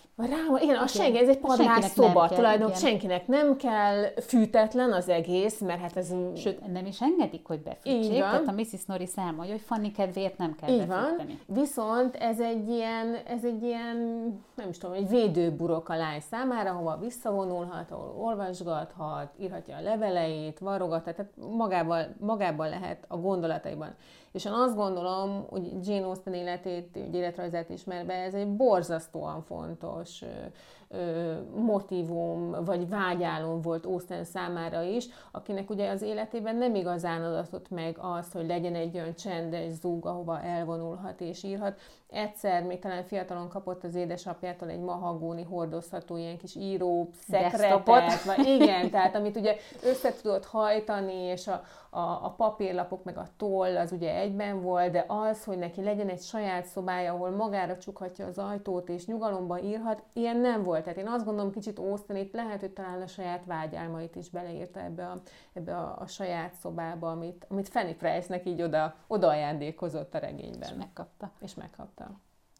Viszont jól ki is tolva egy picit a saját szobával, hiszen az egyik kínosabb jelenet, az ugye pont ott játszódik le, és pont akkor, itt még a színjátszós történetben vagyunk benne, amikor Fanny oda visszamenekül, hogy kicsit összeszedje és rendezze a gondolatait, akkor nyit rá Mary Crawford, hogy hát gyakorolja vele a színdarabnak pont a szerelmi vallomásos részét, mert hogy nem akar így egyből az Edmunddal gyakorolni, majd megérkezik az Edmund szintén hasonló kéréssel, és igazából a Fanny végighallgatja ennek a két embernek az egymáshoz intézett szerelmi vallomását, úgyhogy szerepeket olvasnak föl, de hát teljesen egyértelmű, hogy mi a helyzet, úgyhogy ő közben meg epekedik az Edmundért, de ez a szerelem is ilyen nagyon-nagyon érdekesen van ábrázolva, mint ahogy például a Crawford féle szerelem is, és te mondtad, hogy ő hip-hop szerelmes lesz Fannyba, de azért ez a hip-hop ez igazából kicsit hasonlóan indul, mint ahogy az értelemben a Willoughby szerelmes lesz a Marianne-be, hogy miután a Bertram lányok elmentek, mert az idősebbik leányzó hozzáment a Rushworthhöz, és hát hogy máshogy mennek el nászútra, mint hogy viszi a hugát, tehát szerintem ebből is azért már el lehet képzelni, hogy mit feltételezett ő a férjéről. Tehát elmennek Mansfieldből, Fanny maradott az egyetlen leányzó, akivel így foglalkozni, vagy éppen egrecírozni lehet, és akkor a Henry úgy érkezik vissza Mansfieldbe, hogy hát ő most azt találta ki, mint kihívás, hogy magába bolondítja a Fannyt, mert szeretné azt a rajongást látni a szemében, mint ahogy mondjuk a testvérére is néz. És ez nagyon jól sikerült. Vagyis hát nem, abból a szempontból visszájárasul úgy sikerül jól, hogy ő maga lesz az, aki beleesik aztán ebbe a csapdába, hiszen beleszeret a lányból, vagy legalábbis azt állítja magáról. De szerintem különben beleszeret, és talán a végén is... A végén, amikor elvarja a szálakat Austen, akkor ezt talán ki is van mondva, hogy nem lett volna kellően erős ahhoz a Henry, hogy végigvigye ezt a lánykérést a házasságkötésig, és meglépje azokat a jellemfejlődésbéli lépéseket, amikre szükség lett volna, de elindult az úton, aztán szépen vissza is fordult ettől, de hogy ő azért szerelmes volt, és pontosan tudta, hogy mit is veszít el, de hát Fanninál nem ért el semmit, és azért nem ért el Fanninál semmit, és akkor itt például tök érdekes téma behozni az, hogy mennyire árulkodók maguk a karakterek, és mennyire elárulják magukat már a regény elején, hogy kik is ők valójában, és mit is várhatunk tőlük. Tehát Fanny azért óckodott Henrytől, mert ő pontosan látta azt a színjátékot, a színjátékba, ahogy a Henry elkezdi csapni a szelet a Máriának, elkezdi csapni a szelet a Juliának, pontosan tudja, hogy milyen helyzetben vannak, és ő ezzel visszaél, és ki is használja, mert őt az fűti, sőt, talán valahol ki is mondja, hogy akkor, amikor a két nővért ajánlatja neki a nagynény, vagy a nővére, a Grant, Mrs. Grant, hogy a Mária vagy a Julia, akkor, hogy egy eljegyzett nő az számára sokkal izgalmasabb. Egyébként arról ne is beszéljünk. Mint egy hajadon leányzó. Igen. Van az a jelenet, amikor ellátogatnak a Rushworth birtokra, és tulajdonképpen ott a Mária és a Henry Crawford egy időre eltűnik. Tehát ott nincs kimondva semmi, de ott valószínűleg nem csak csevegés volt a bokorban, hanem valami történt, valami nagyszabású történt. De ha még csak csevegtek is, az se. Persze. A vőlegényed birtokán vagy, akit éppen visszaszalasztottál a kulcsért, hogy kinyissa. Egyébként én azt érzem, hogy Austen viszont nagyon alaposan elbánik ezekkel a férfi szereplőkkel, és szerintem nagyon alaposan elbánt a Henry Crawforddal. És én azt éreztem, és nekem ez volt a másik, ami kiugrott a regényből, hogy én azt éreztem, hogy Austen nagyon, nagyon kritikus a férfiakkal. Tehát nagyon erős a férfiak kritikája ebben. Tehát egyrészt ugye ott van Henry Crawfordnak ez a csapodásság, ami aztán elnyeri a méltó büntetését, vagy nem méltó, de minden esetre rosszul jár, tehát akárhogy is nézzük. És ugye ott van Edmund, aki egy ilyen jóra való lélekként van ábrázolva, aki egy totál balfék szerintem. Tehát engem annyira idegesített Edmundnak a karaktere, hogy egyszerűen mint aki egy ilyen szemellenzővel mozog a világban, és egyébként tulajdonképpen maga az egész regény is olyan, hogy ott van ez a szerencsétlen Fanny, aki nem szól egy szót se, de mindent lát, és mint hogyha végig arra várna, hogy mikor jönnek már rá a többiek, hogy mondjuk milyenek a Crawford testvérek. És egyszerűen szinte a legvégéig pörgeti, hogy még mindig reménykedik, még hát, ha lesz valami, még hát, ha Mary Crawford meggondolja magát, holott nyilvánvaló, hogy nem fogja, hiszen a jelenbéli dolgokat egyszerűen nem lehet így csettintésre, vagy tehát ez a lány nem az a típus, aki azt mondja, hogy na jó van, beérem a paplakkal, mit nekem a kastély, nem kell, hozzád megyek. Tehát, és egyszerűen engem ezek a férfi karakterek borzasztóan tudtak idegesíteni a regényben. Tehát én ezért érezem azt, hogy az Austen nagyon erős kritikát fogalmaz itt meg bizonyos férfi típusokkal szemben. Meg nagyon hozzák a macsót, tehát nagyon hozzák azt, aki elrendezi a nőnek a dolgát, aki igazából semmi figyelemmel nincs az iránt, hogy ki mit szeretne. Tehát a Mr.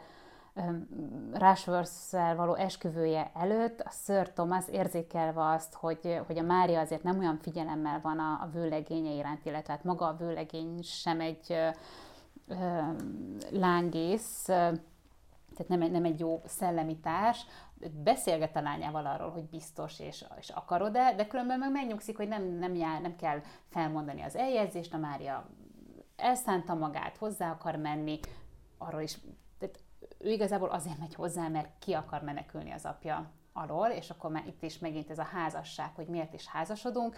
Ő bízott abban, hogy a Henry nyilatkozik, drukkolt és várta, hogy kap valami bizonyosságot, ami miatt ő fölmondja a Rushworth-szel a kapcsolatát, és hozzámegy a Henryhez. De mivel a Henry kilépett a képből, ezért maradt neki a Rushworth, és inkább ez meg a londoni ház, mint hogy az apám házába maradjak, és érdekes, hogy a végén, amikor a Julia elszökik, meghalva a hírt, hogy a nővére szintén dobbantott a családi fészekből, tehát a Julia azért szökik el, mert fél attól, hogy látva azt, hogy a nővére mit tett, az apja bekeményít, hazaviszi őt, és vége annak a szabadságnak, amit élvezhetett a nagyvárosba. Tehát itt a Sir Bertramnak a figurája, aki szintén egy ilyen izgalmas karakter, hogy ő akkor most mennyire pozitív, mennyire negatív, sok pozitív vonása is van, de azért hozzá ezt a nagyon atyáskodós, majd én elrendezem, úgy kell lenni a dolgoknak, ahogy azoknak lennie kell, és a végén igazából neki van egy ilyen óriási nagy koppanása, hogy mindaz, amit elképzelt a családjáról, azokról a nevelési elvekről, ahogy a lányait vagy a gyerekeit oktatta, és mondjuk a Mrs. Norrisra bízta, vagy a nevelőnökre bízta, az mennyire fals, és mennyire teljes csődöt mondott. És akkor itt a Fanny, aki különben szintén egy elég kétes értékrendű családból érkezik, úgy ide bepillantást nyerhetünk a regény második felében, hiszen hazalátogat a szüleihez, viszont mégis van egy olyan stabil erkölcsi tartása, amiben az ő ereje igazából megmutatkozik, és amit mindenféle érzelmi zsarolás és szemrehányás dacára sem képesek megtörni. Egyébként kicsit szeretném, hogyha még erről beszélnénk, hogy maga ez a női típus, amit Austen választott, mert szerintem én azt veszem észre, hogy tehát hogyha így az elmúlt pár évnek akár a filmjeit, akár a most megjelenő regényeket nézzük, én nagyon azt látom, és nekem egyébként ez szimpatikus, hogy megjelent az a női alak, akinek nem feltétlenül kell mindig, minden helyzetben annyira talpra esetnek és okosnak lenni. Tehát van egy ilyen megengedőbb attitűd, hogy igenis hibázhatsz, és igenis attól te még tök értékes vagy, és tök jól csináld a dolgodat, hogyha nem tudsz mindent elsőre megoldani. És én azt látom, hogy kicsit Austen ezt a megengedőbbet, hogy miért ne lehetne ilyen hősnőnk, miért ne lehetne olyan, aki kicsit csendesebb, aki kicsit háttérből szemléli a dolgokat. És szerintem ez tök felszabadító, mert én azt gondolom, hogy egy rengeteg embernek ez igenis nyomasztóan hat, hogy nekem, hogy van egy ilyen elénk skiccelt ideál, és annak kell megfelelni. És most teljesen mindegy, hogy nőként vagy férfiként. És én azt gondolom, hogy pont emiatt talán nagyon aktuális, vagy tűnik nagyon kortársnak ez a vonása, hogy igenis megmerte azt húzni, hogy berakott egy ilyen csendes nőt hogy ő a hősnője, aki tényleg alig látszódik ki a sok csili-villi díszlet közül, és mégis megmerte tenni. Tehát nekem ez borzasztóan szimpatikus. Szerintem okosnak minden helyzetben okos, vagy józan, de igen, a talpra esettség, vagy legalábbis nem is a talpra esettség csak, hanem ő nem talpra esett egyáltalán. Hanem a látvány, tehát az, hogy látványosan legyél jelen, igazából ez az, aminek tökéletes ellentéte a Fanny. Tehát miközben a Mary, az elején ki is jegyzeteltem magamnak, hogy jön, és akkor előadja a nagyvilági hölgyet, hogy pontosan tudja, hogy a fiatal lányok a társaságban hogy viselkednek. Hát egy főhősnő típus, nem? Igen, és mindenhez hozzá tud szólni, kacér, tehát azért olyan, tehát amikor jön a felhívás a színdarabnál, hogy akkor melyik fiatalember szeretne velem szerelembe esni, vagy kivel essek szerelembe, és ezt így bedobja a társaságba, párt keresve magának a darabhoz. Tehát ő egy nagyon-nagyon kacér, szókimondó valaki, akinek különben a visszásságait nem is biztos, hogy érzékeljük. Vagy érzékelünk valamit, ilyen diszonanciát, de nem biztos, hogy nem értünk vele egyet azzal, amikor kifakad az egyház képviselői ellen, vagy a szertartások képmutatása miatt, vagy egyáltalán az, hogy ki hogyan éli az életét, és az benne az izgi különben, hogy ő az, aki pontosan látja, hogy milyen játszmák folynak a Bertram kastélyba. Pontosan látja a két nővérnek a rivalizálását, látja azt, hogy Fanny mennyire háttérbe van szorítva, és ő az, aki úgy érkezik oda, hogy hát a legidősebb fiú fog neki természetesen tetszeni, hiszen ismeri a hajlamait. Mégis az Edmund lesz, akibe beleszeret, és folyamatosan viaskodik ezen az érzelem ellen, hiszen tudja azt, hogy a saját igényeivel nem fog összeférni egy parókiában eltöltött teljes élet, még akkor se, hogyha a házasság az boldogan indul, de neki lesz egy hiányérzete. Tehát Mary, aki egy főhős alkat, és aki valamennyire biztos változik a végére, ott ő megkapja az esélyt arra különben, hogy még hogyha elsőszülöttet is válasz, de boldog kapcsolatban legyen, és egy értékes társat találjon. Izgi az is, ahogy fölfesti a három lánynak, és most az idősebb Bertram lánynak a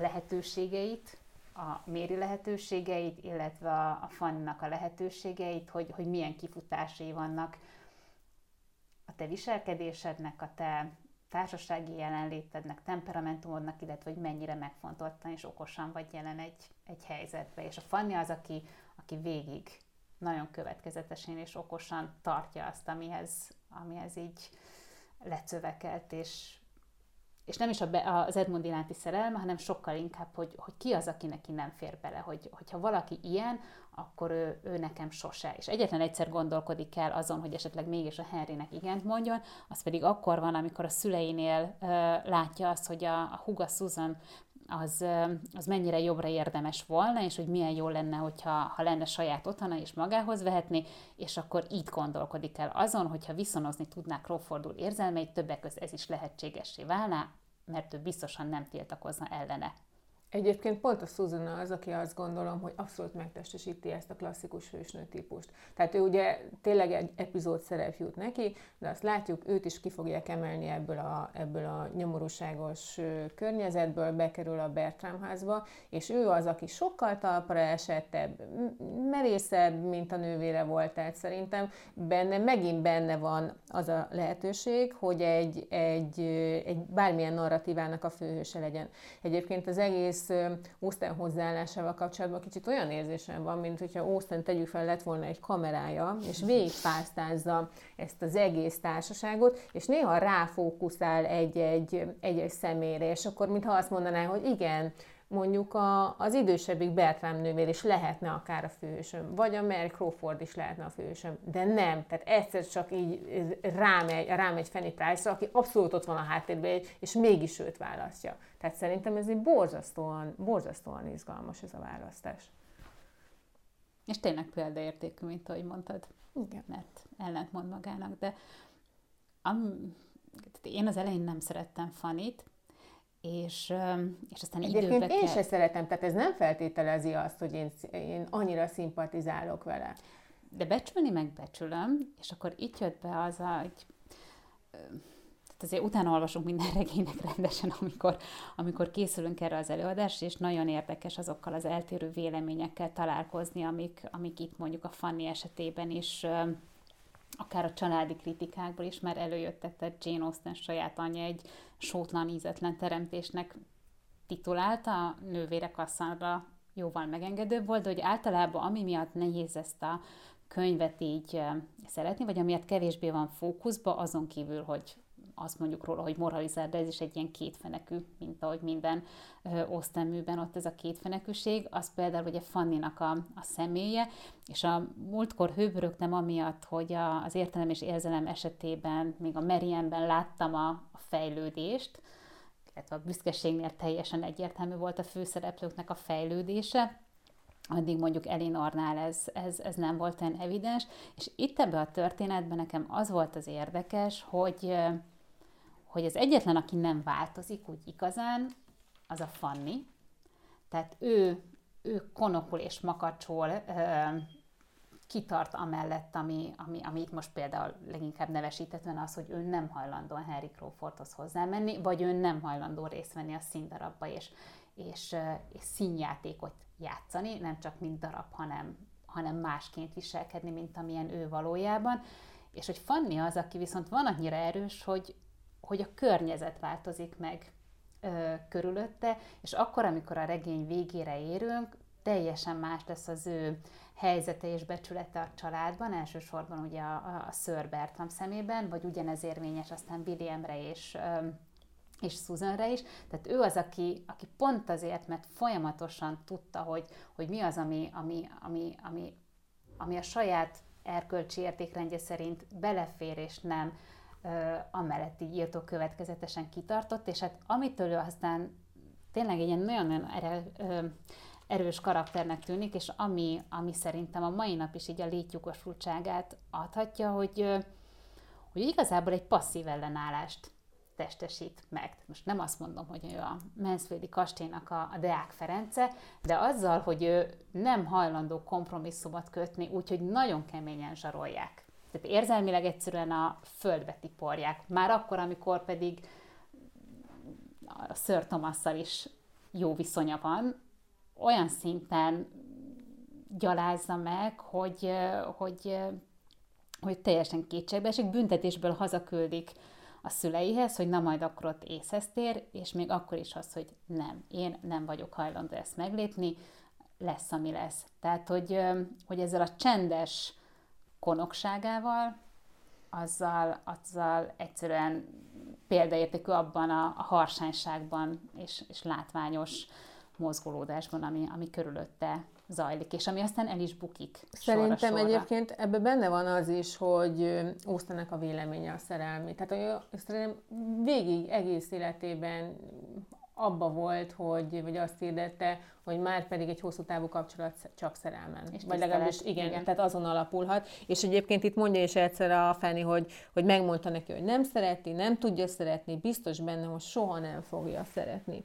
És egyébként ennek tükrében viszont baromi érdekes, hogy maga a szerelmi szál, már pedig van egy ilyen, mondhatjuk, happy endes lezáró szerelmi szál, tök el van kenve, ami ugyanez volt az értelem és érzelmű. Tehát van egy ilyen végtelenül hosszú, kifutó sztori, több szálon keresztül, majd azt mondjuk, hogy na végre elérkeztünk egyfajta feloldáshoz, és egyébként ez így megtörtént. Tehát ott már nagyon nincsen cizellával a dolog, csak ez, és ez nagyon jellemző szerintem Austenre, kicsit olyan, mint hogyha így maga ez a boldog vég már annyira, hogy tulajdonképpen őt nem is nagyon izgatja, meg vagyunk, jól vagyunk, viszontlátásra, tehát van egy ilyen borzasztóan hosszú felfutás, és akkor végül lezárik, hogy és egyébként boldogan éltek, és meg nem haltak. De erről beszéltünk is, és valószínűleg ez még 3 regényünk van hátra, ez ott is vissza fog köszönni, hogy ez a sajátos ritmusa, ahogy elkezd kibontani egy történetet, itt-ott begyorsít valamit, így nagyon részletesen és nagyon hosszan taglal, de itt ez esetben egyáltalán nem unalmasan, majd a végén lezárja. Ez szerintem egy picit abból is jön, hogy ő az elején mindent megmutat ezekről a szereplőkről. Tehát itt, ahogy a Henry Crawford és a Mary Crawford több ízben saját maga kimondja, hogy mik az én értékeim, mi a fontos, mi a célom, mit szeretnék. És akkor ehhez képest tényleg az, ami a vége, az már semmiféle meglepetést nem okozhat, hiszen ez volt a recept, és elkészült a sütemény, tehát edd meg.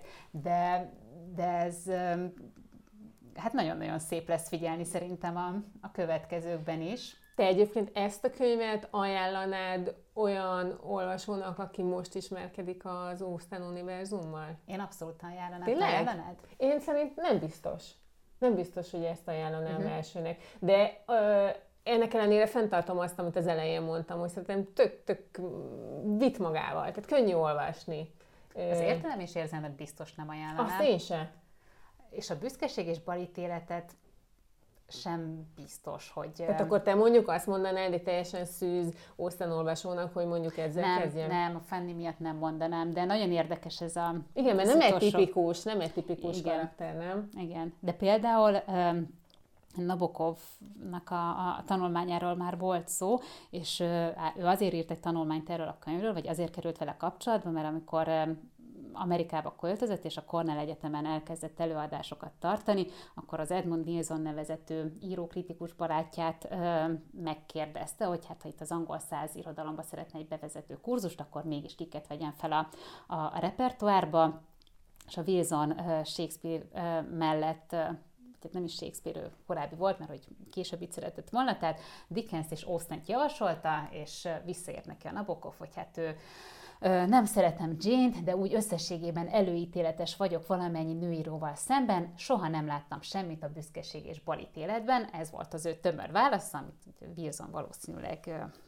hülyét kapott tőle, de vette egy nagy levegőt, és barátságosan leírta, hogy hát figyelj, ha a büszkeség és balítélet neked túl sok, akkor menj neki a Mansfieldi kastélynak, hidd el, hogy azzal meg fogsz tudni vele barátkozni. És az berántotta? És az olyan szinten berántotta, hogy a kurzusának egy nagyon fontos darabja lett a Mansfieldi kastély, jóval többet foglalkoztak vele, mint tervezte, tehát elolvasták például azokat a könyveket, amik említésre kerülnek magában a regényben, és aztán a tanulmány is azt hozza ki, hogy hát nem azt mondom, hogy egy óriási nagy bocsánatkérés, de felfedezi azokat a finomságokat, ami ezeknek a műveknek a zsenialitását adják, és amiket nagyon-nagyon nehéz akár egy szóban, vagy egy mondatban is megnevezni. Na jó, hát akkor abban maradtunk, hogy olvasom mindenki Mansfieldi kastélyt. Baj nem lesz belőle. És akkor a következő könyvünk? Az pedig a Klastrom titka lesz, úgyhogy egy hónap múlva ezzel folytatjuk, és ahogy eddig is a könyves magazinon most is igyekszünk olyan cikkeket közzétenni majd a könyvhöz, amik segíteni fogják az olvasást. Jó lesz! Köszönjük a figyelmet!